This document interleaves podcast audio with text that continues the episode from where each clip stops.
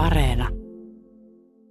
Sarah Giard-Gillot oli ranskalainen ilmaakrobaatti, joka esiintyi Cirque du Soleilin supersuositussa ja kriitikoiden ylistämässä K-esityksessä. Hänen viimeinen keikka oli Las Vegasissa kesäkuun 29. päivä vuonna 2013.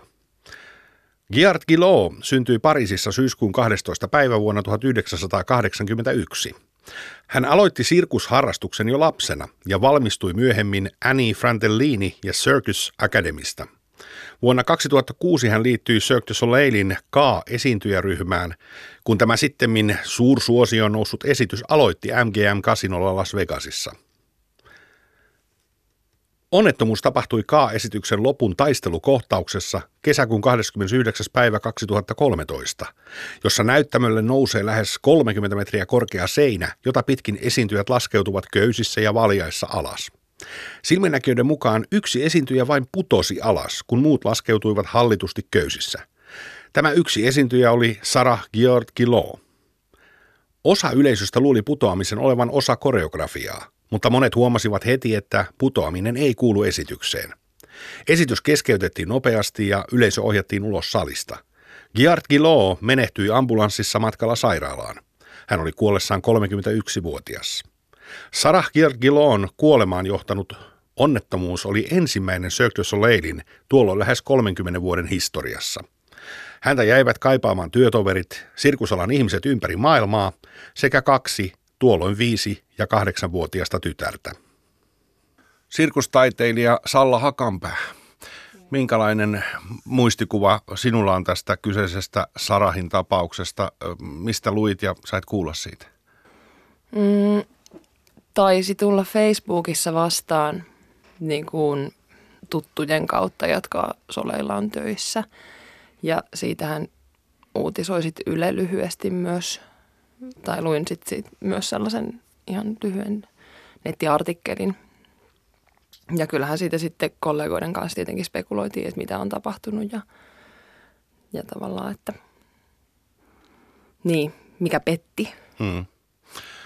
Ja sirkusalan tutkija ja, ja tietokirjailija Markku Aulanko, sama kysymys. Muistatko, missä törmäsit tähän tapaukseen ensimmäistä kertaa? Näin sen jossain iltapäivälehden lööpissä, että, että nykysirkustaiteilija putosi, taisi olla jotain sen tyyppistä siinä. Ja, tai siinä oli kyllä heti kai mainittu tämä sirkusoleilin ja putosi. Ja, ja muuten sitten vasta niin kun netistä katselin sitä ja, ja jälkeenpäin ja, ja sitten kun näin siinä, että e, siinä oli peräti tuomioita jaettu, niin siinä mm. niin kuin selvisi, että mikä – mikä on pettänyt ilmeisesti. Joo, mennään itse siihen ihan hetken kuluttua. Tämä ohjelma on viimeinen keikka.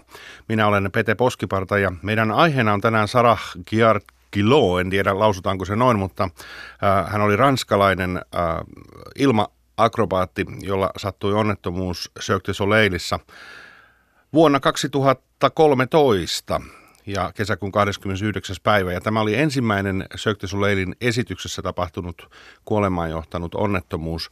Salla Hakanpää, te rupesitte spekuloimaan sitä tietysti alan sisällä, että mitä siinä tapahtui. Mm. Oletko tutustunut tähän siinä, siinä määrin syvemmin, että osaat kertoa, mikä siinä petti?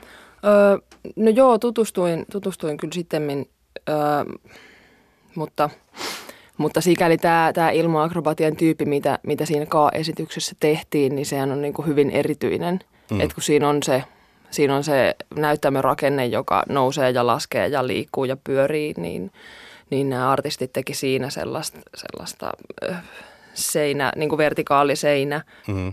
liikettä vaijereilla tai tämmöisillä vaijerin nostimilla, joita he niin kuin itse ohjaa tämmöisillä mm. niin kuin kauko tai niin kuin tämmöisiä säätimillä, jotka on heillä niissä valjaissa, niin ilmeisesti siellä sitten petti niin kuin tämä nosto, nostolaite jollain tapaa, että, että vajeri oli hypännyt vinssissä niin kuin väärään paikkaan jonkun, ilmeisesti jonkun nopeamman liikkeen seurauksena ja sitten se oli katkennut se vajeri. Joo, mä oon itse nähnyt tämän K-esityksen ja tuota, sitä on toi just hyvä esimerkki, kun yritit kertoa sitä. Sitä on äärimmäisen vaikea niin kuin selittää, että mitä siinä niin kuin tapahtuu. Mm. Siinähän siis niin nousee tavallaan näyttämö pystyyn ja ihan kun joku niin kuin laskeutuisi tavallaan seinää pitkin alas välillä ja välillä ylös ja näin. Ja mä oon nähnyt tämän, tästä niin kuin videoita myöskin tässä, tästä tapahtumasta, mutta siitäkin on hyvin vaikea hahmottaa, että mitä siinä oikeasti tapahtuu. Mm. Ää, kuinka niin kuin mahdollisena yleensä pidät, siis tämän mielenkiinto ainakin mulla on nimenomaan siinä, että tässähän tavallaan petti ihan tämmöinen niin kuin laite tai, mm. tai niin kuin, että siinä ei ollut tavallaan taidosta kysymys mm. siinä mielessä. Mm. Uh, onko se sirkusmaailmassa ikään kuin siinä mielessä yleistä, että siellä voisi niin kuin tapahtua tämmöisiä, että laitteita on niin paljon käytössä nykyään? Öö, no mä en tiedä, että onko yleistä, mutta tulee tässä nyt kyllä niin kuin heti, heti ihan tuore, tuore toinenkin tapaus mieleen. Se oli, en muista nimeltä, mutta tämmöisessä niin kuin ilma ikään kuin häkissä työskentelevä mm. artisti, joka, joka tällaisen rockfestarilla oli keikalla. Ja, ja siinä just petti kans kiinnitys, että se niin kuin, ihminen oli siellä häkissä sisällä ja se koko häkki, hässäkkä putos. Aivan. Mikä on, joo, mäkin, tai niin sitten just tässä nyt kun, kun selvittelin ja niin kuin tutkailin näitä näit eri tällaisia tapaturmia, niin, niin niin tota, näin näitä videoita just siitä kaastaan, niin, niin ei sitä kyllä siinä just niinku huomaa. Mm. Mutta, mutta joo, kyllä näihin välillä ne törmää, että, että välineet pettää.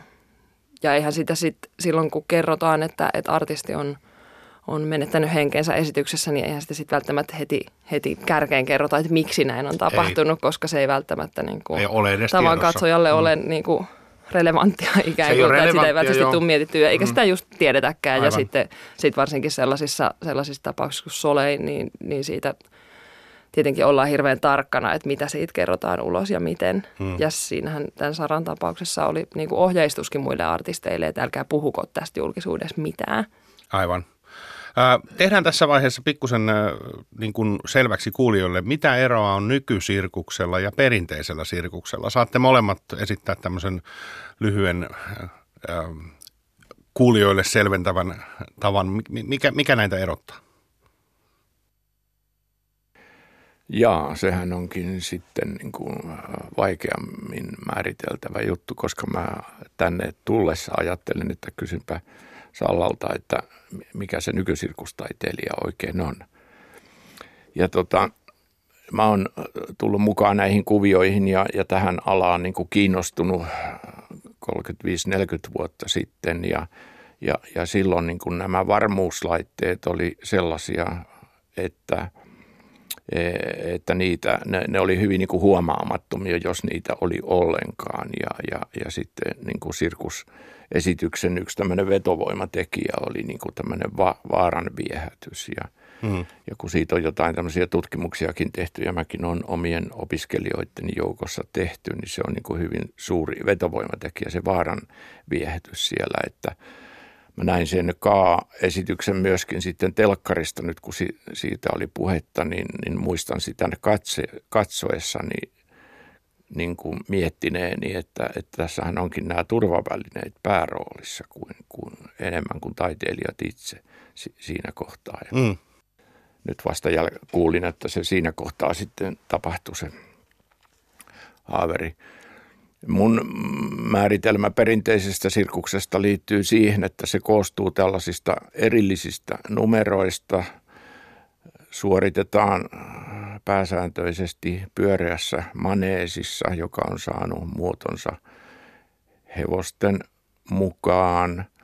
Ja, ja tota, siinä ei ole tällaista, tällaista niin kuin yhtenäistä juonta.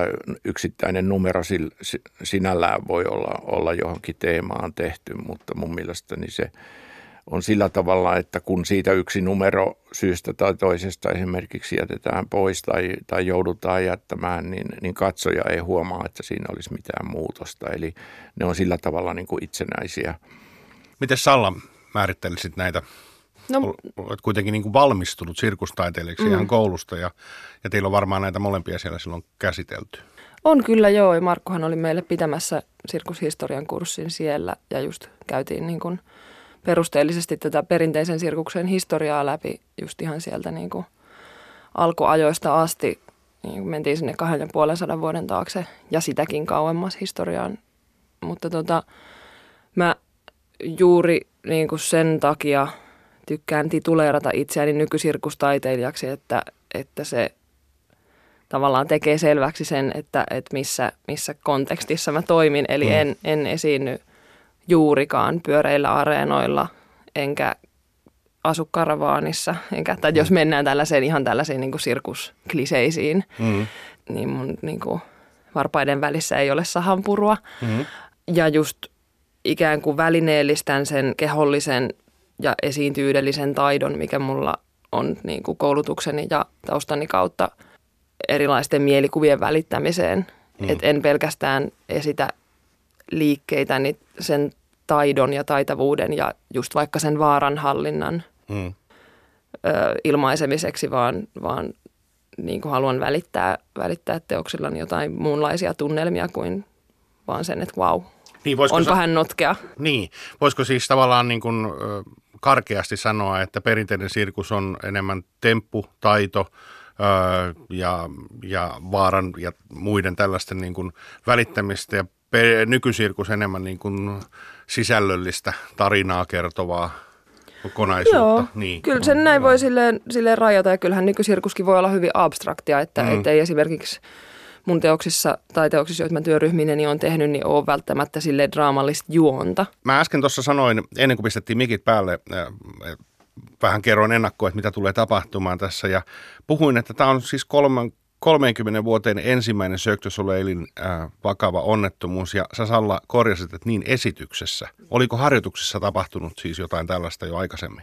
Mm, siitä ei kauaakaan ole, kun, tai verrattuna tähän, tähän Saraan tapaukseen, että siellä trampoliininumeron harjoituksissa artisti putosi trampoliinilta ja, ja menetti henkensä. Että näitä harjoituksissa tapahtuneita kuolemaan johtaneita onnettomuuksia, ainakin nyt tämä yksi tuli mieleen ja kyllä mä niistä nyt eilen, kun näitä taustatietoja hain, niin, niin on, on ollut, mutta mm. että et tämä tosiaankin oli ensimmäinen, ensimmäinen niin kuin näyttämö kuolema. Tämä ohjelma on viimeinen keikka. Minä olen Pete Poskiparta ja vieraana on sirkustaiteilija Salla Hakanpää sekä sirkuksen tutkija ja ja äh, tietokirjailija Markku Aulanko. Markku, sulla on edessä listoja ilmeisesti sellaisista tapahtumista, jotka on, äh, joita olet tuota muistellut tässä, että jos on läheltä piti tilanteita tai muuta. Äh, olet itse nähnyt sirkusta valtavan paljon ja tuossa ennen kuin pistettiin äh, nauha pyörimään, niin kerroit muun muassa tapauksista, joita Linnanmäellä muistat tapahtuneen. Voitko kertoa tämmöisiä tapauksia, jotka sulla on jäänyt mieleen, missä on tapahtunut joku onnettomuus? No henkilökohtaisesti Linnanmäellä äh, on ollut niin kuin mukana sellaisissa numeroissa, jotka sitten eivät tosin Linnanmäellä menettäneet henkeensä, mutta sen jälkeen, että siellä oli tällainen mastotaiteilija Rosita Monti, joka, joka tuota 47 metrin mastoon kiipus ja, ja on ollut mukana siinä vetämässä häntä sinne mastoon. Ja sitten hän lopetti esiintymiset, kun tuli perhettä – ja, ja muutti tuonne Ruotsin maalle ja, ja sitten on, on tuota, muutama vuosi sen jälkeen niin hänet houkuteltiin tällaiseen hyvän tapahtumaan. Kiipesi ensimmäistä kertaa pitkään aikaan sinne mastoon ja putosi ja kuoli. Ja toinen, minkä muistan nyt Linnanmäeltä, niin kuin näistä Linnanmäen esiintyjistä, niin siellä oli tämmöinen Roy, Roy Frantzen niminen kaveri, joka oli tämmöinen – tämmöinen äh, sukeltaja, eli siis korkealta mastosta äh, sytytti viittansa tuleen ja, ja, ja alhaalla olevan matalan vesialtaan pinta sytytettiin palamaan ja sitten tämä paholainen hyppäsi sieltä verta hyytävästi huutaen sinne altaaseen ja teki siellä siis tämmöisen koukkauksen ja nousi saman tien, saman tien tuota pinnalle. Ja, ja tuota, muistan, että hän niin kuin suhtautui tähän esiintymiseensä erittäin vakavasti, vaikka sitä ei niin kuin katsojat huomanneet, mutta hmm. että ennen jokaista esitystä hän kävi siellä, siellä äh, pukuhuoneen nurkassa niin kuin polvistumassa ja haki niin kuin apua siihen edessä olevaan temppuun niin kuin omalta korkeimmalta voimaltaan. Ja, Ja sitten kun hän oli esiintymisensä lopettanut, niin sitten oli joku tilanne oli sitten Englannissa, missä hän esiintyi ja tuulen puuska tempasi niin, että hän putosi sitten sen altaan reunalle ja kuoli siihen. Oh, nämä on aika, aika kovia juttuja kyllä, mitä on tapahtunut. Tota, äh, Salla, sinä kun olet valmistunut ihan koulusta sirkustaiteilijaksi, minkälainen rooli näillä turvallisuusasioilla? Alkaako kaikki niin kuin harjoittelu aina siitä, että ensin käydään läpi se, että miten tämä on turvallista suorittaa ja tehdä? No joo, kyllähän ne turvallisuusasiat meillä niin kuin koulussa käytiin läpi ja, ja mä ennen, ennen tuota Turun AMKta harrastin sirkusta, niin totta kai meille niin kuin opetetaan nämä hmm nämä solmut ja tällaiset, että miten mitäkin kiinnitysvälineitä käytetään ja, ja milloin niitä ei pidä enää käyttää ja näin. Mutta sitten tässä tullaan taas siihen, että on eri asia kivetä 47 metrin mastoon kuin harjoitella 5 metriä korkeassa Näinpä. salissa ja sille, että siellä alla on patja. Mutta et, että, että just niin kuin tarkkoja ollaan, ollaan oltu siitä, että, että käytetään sitä patjaa, koska ei tarvitse korkealtakaan pudota päälleen, kun henki voi mennä ja niin kuin, jos... Hmm jos alumiinisen ripustusvälineen pudottaa korkeat lattialle, niin sitä ei enää pidä käyttää, koska se voi, se voi niin kuin hajota pienestäkin, pienestäkin niin kuin vedosta ja näin. Että kyllä, niitä, kyllä niitä käydään läpi. Luottamus on sirkuksessa äärimmäisen tärkeää. Mä muistan jo ihan kymmenenvuotiaana lukeneeni just Markun kirjasta, jossa oli tämmöinen en nyt muista sanatarkkaa lainausta, mutta suunnilleen näin, että elämässä ei ole mitään niin pahaa, että se saisi esityksessä näkyä. Ja sillä viitattiin esimerkiksi siihen, että jos olet vastaanottajana, kun toinen vaikka hyppää voltin, niin sen voltin hyppäjän pitää luottaa siihen, että se mm. vastaanottaja myös on siellä ja tekee sen työnsä. Mä olettaisin, että tämä luottamus on yksi olennaisimpia turvallisuustekijöitä sirkuksessa. Olenko oikeassa? On se totta kai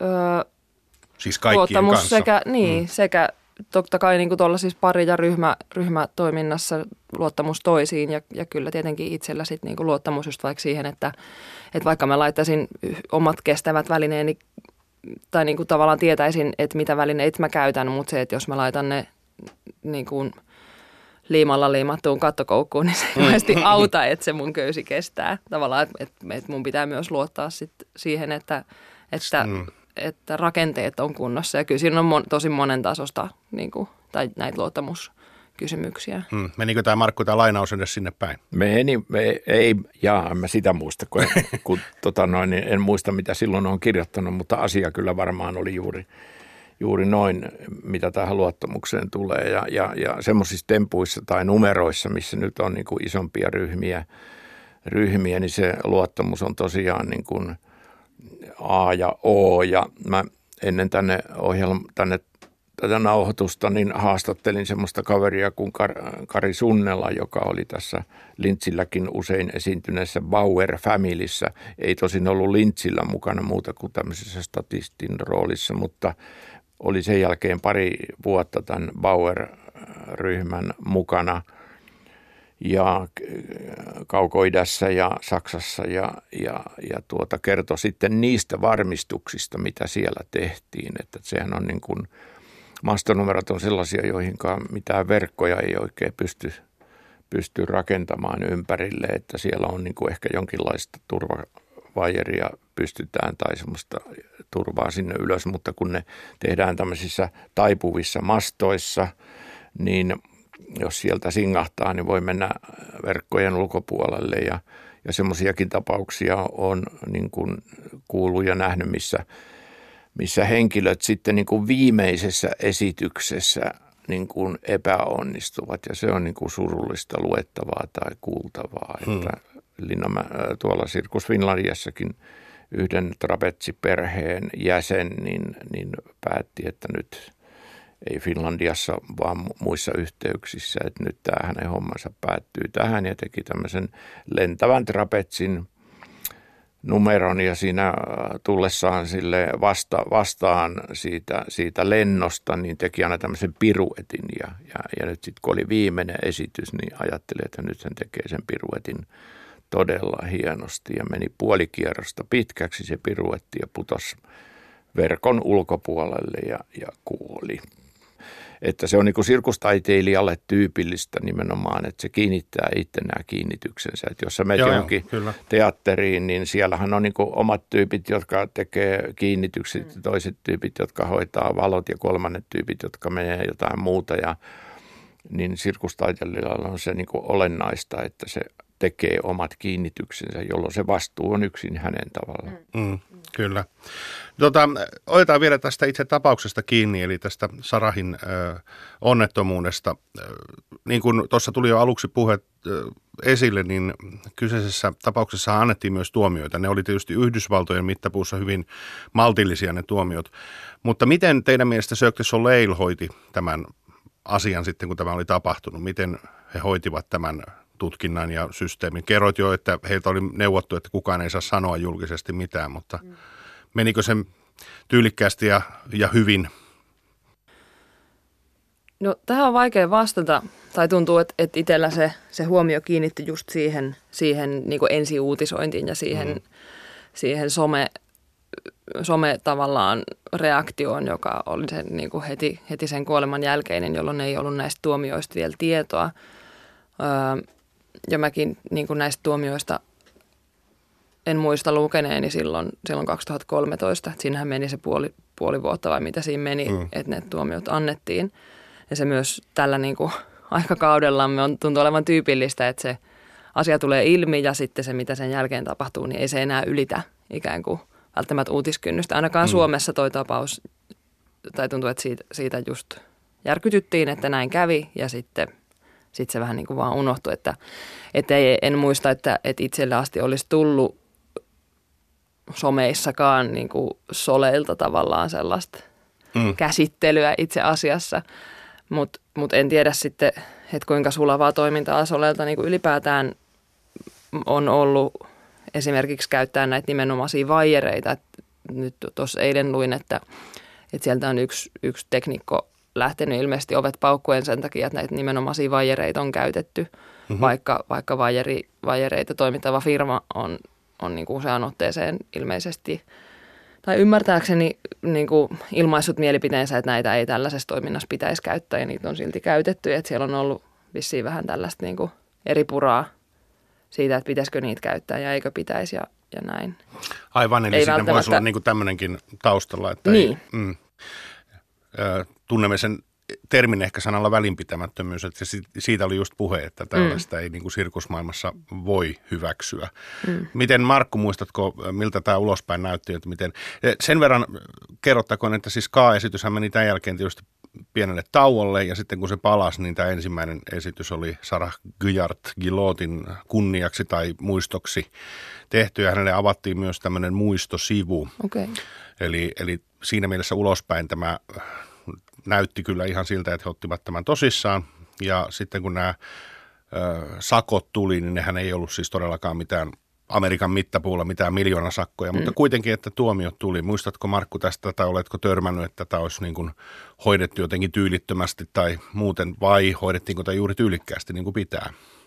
No kyllä mulla nyt enemmän se mielikuva on, että, että se hoidettiin tyylikkäästi, mutta ehkä se johtuu siitä, että mä en näihin – nykysirkusuutisiin niin kauheasti herkästi reagoi, että jos, jos mm, luen enemmän ehkä perehdyn sellaisiin tapauksiin, jos jossain perinteisessä sirkuksessa leijona tappaa kouluttajansa, niin se saa mut niin kuin tarttumaan sitten muihinkin medioihin ja mä oon aika passiivinen niin kuin tuolla somessa, että, että, että en ole sellaisen kuplan sisällä enkä tiedä mitä siellä tapahtuu mm. muuta kuin – että sitten saatan, saatan niin kuin jonkun uutisen perusteella mennä sinne katsomaan, mutta kyllä mulla semmoinen käsitys niin kuin yle, yleensä Sirkusoelin toiminnasta on, että ne hoitaa asiansa tyylikkäästi, että, hmm. että varmaan, varmaan moittimista on varmaan aina sysissä kuin sepissäkin. Niin no siinä mm. varmasti kun näin on tapahtunut, niin jotainhan on tapahtunut, mm. mutta siis äh, tietysti 30 vuoden